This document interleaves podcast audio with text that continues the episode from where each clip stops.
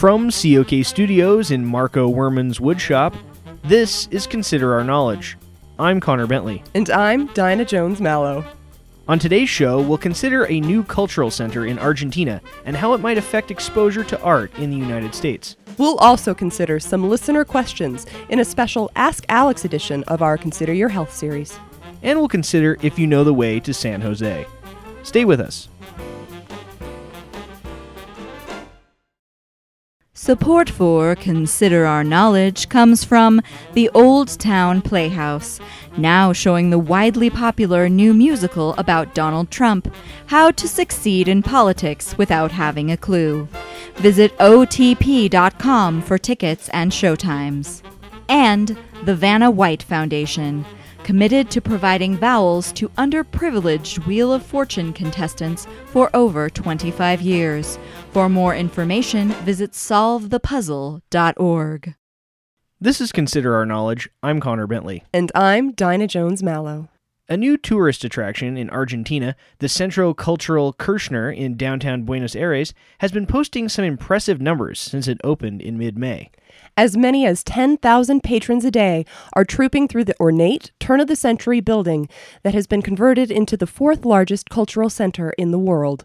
Remarkably, everything in it is free, from video installations to comedy acts to symphony concerts. In Argentina, culture and art are considered a right, not a privilege, and that's why the Culture Ministry stages concerts and workshops for the homeless in shantytowns, and why at the Kirchner Center everything is currently free.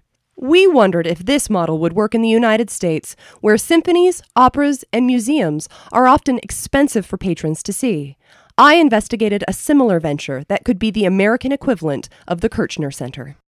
Art and culture in the United States are important, but with arts programs being cut at many schools and prices to visit museums and concerts being as high as they are, it begs the question where will we get our culture? Culture and art are way too important to our world for just the elite to have access to them. Dean Gannon and his brother Sam have seen what has been done in Argentina with the Kirchner Center and are duplicating it in their hometown of Scranton, Pennsylvania. Oh, Dean and I wish we had the kind of money they have in Buenos Aires. We're kind of doing our best with what we have to bring culture and art to the people. The Gannon Home for Art and Culture is located in a strip mall on the outskirts of town and houses a pop culture museum, a 45 seat theater, and the world's 13th largest ball of aluminum foil. If we keep adding to it, I bet we'll crack the top 10 by the end of the year. While neither Gannon brothers studied art, music, or culture in college, they certainly love it. Sure, we don't have like the most sophisticated taste, and we're doing this art center on a budget, but, but that's okay because we're doing it for free. We want to expose as many people to this stuff as possible. Right as you walk in, there is the large ball of foil. And then there are exhibits dedicated to the comic strip Hagar the Horrible, the music of Will Smith and Jennifer Lopez, and Dean's mint condition collection of Thundercats memorabilia. Uh, people just love the museum. We have a line around the block every day. Wait, what? Oh, yeah. Not only do Americans love free stuff, but they also love the kind of art we showcase here at the Gannon home. We just opened an interactive exhibit where you can substitute cats for humans in great works of art. I just saw a kid make a killer Meow Lisa. While the art and culture at the Gannon home can barely be classified as such, it turns out that Sam and Dean know what Americans like. We're working on a showcase of the Kardashians' art, as well as classical music exhibits uh, featuring the work of Danny Elfman and John Williams. That's nice, but it's not classical music, though. Sure, it is. Evidently, art is in the eye of the beholder, and for Americans, our free art and culture is not quite on par with Argentina's in either quality or quantity. From Scranton, Pennsylvania, I'm Dinah Jones Mallow.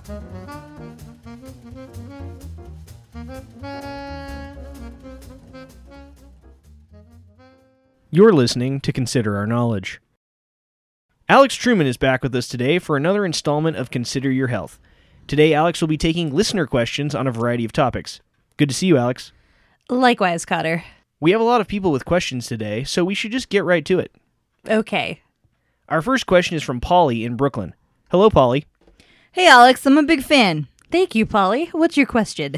I live here in New York, and there's a new campaign to try and get women to use IUDs for birth control.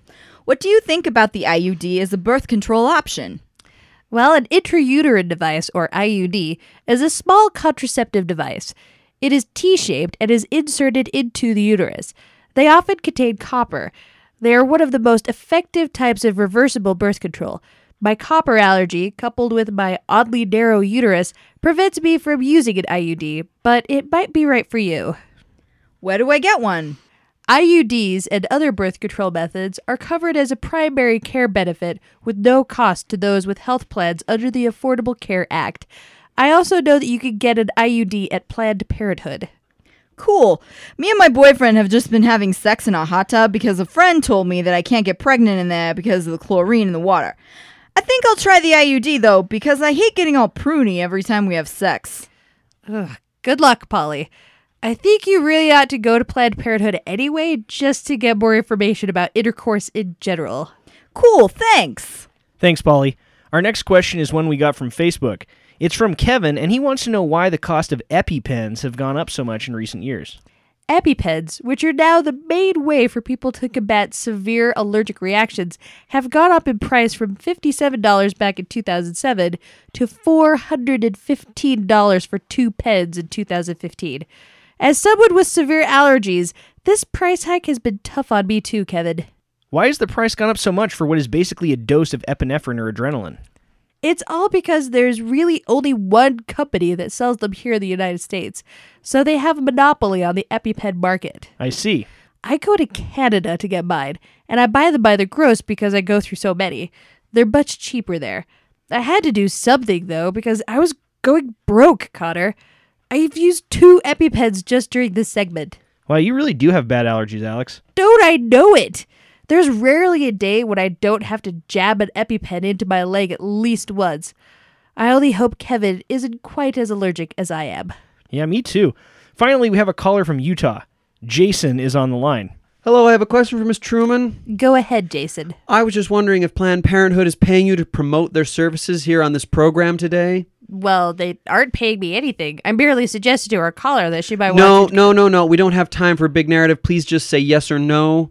Excuse me? Well, in your previous question, you told that girl from Brooklyn that she ought to go to Planned Parenthood to get more information about an IUD. Yes, but that was just one option I told her about. it. If you just let me. Isn't it true that IUDs have horrific side effects? There are potential side effects, yes, but I would hardly call Ju- them. the- ma'am, just answer the question. I would if you'd stop interrupting me. Isn't it true that one of the side effects of the IUD is to create liberal zombie fetuses that will destroy life as we know it?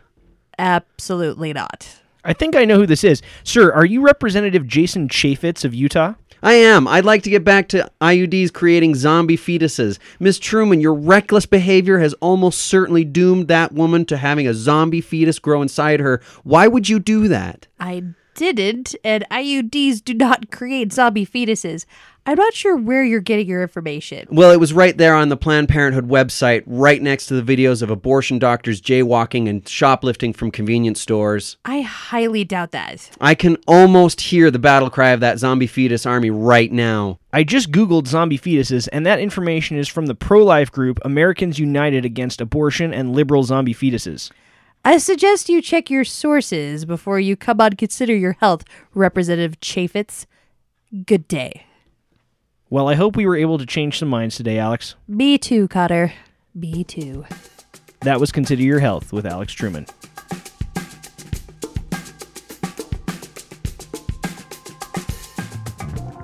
That's all for this week's episode of Consider Our Knowledge. If you'd like more from the best looking news team in public radio, go to our website, considerourknowledge.com.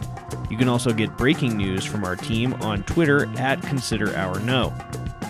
Don't forget to like us on Facebook and download the podcast at iTunes and at Stitcher Radio at Stitcher.com. If you'd like to donate to Consider Our Knowledge, go to our website, considerourknowledge.com, and click the Support COK button on the homepage. That'll take you to Patreon, where you can make a $5 secure monthly donation to your favorite NPR parody podcast. Thanks so much for listening. I'm Connor Bentley.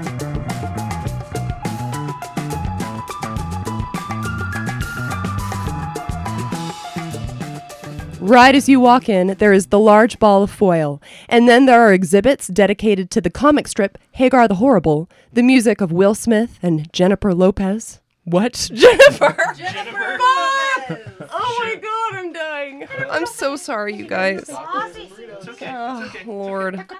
Taco taco. You know what you can wrap a burrito In my head, I was trying You to can wrap it in foil. Jennifer, and it came out Jennifer. Jennifer Lopez. I kind of like it though. Okay. Mm.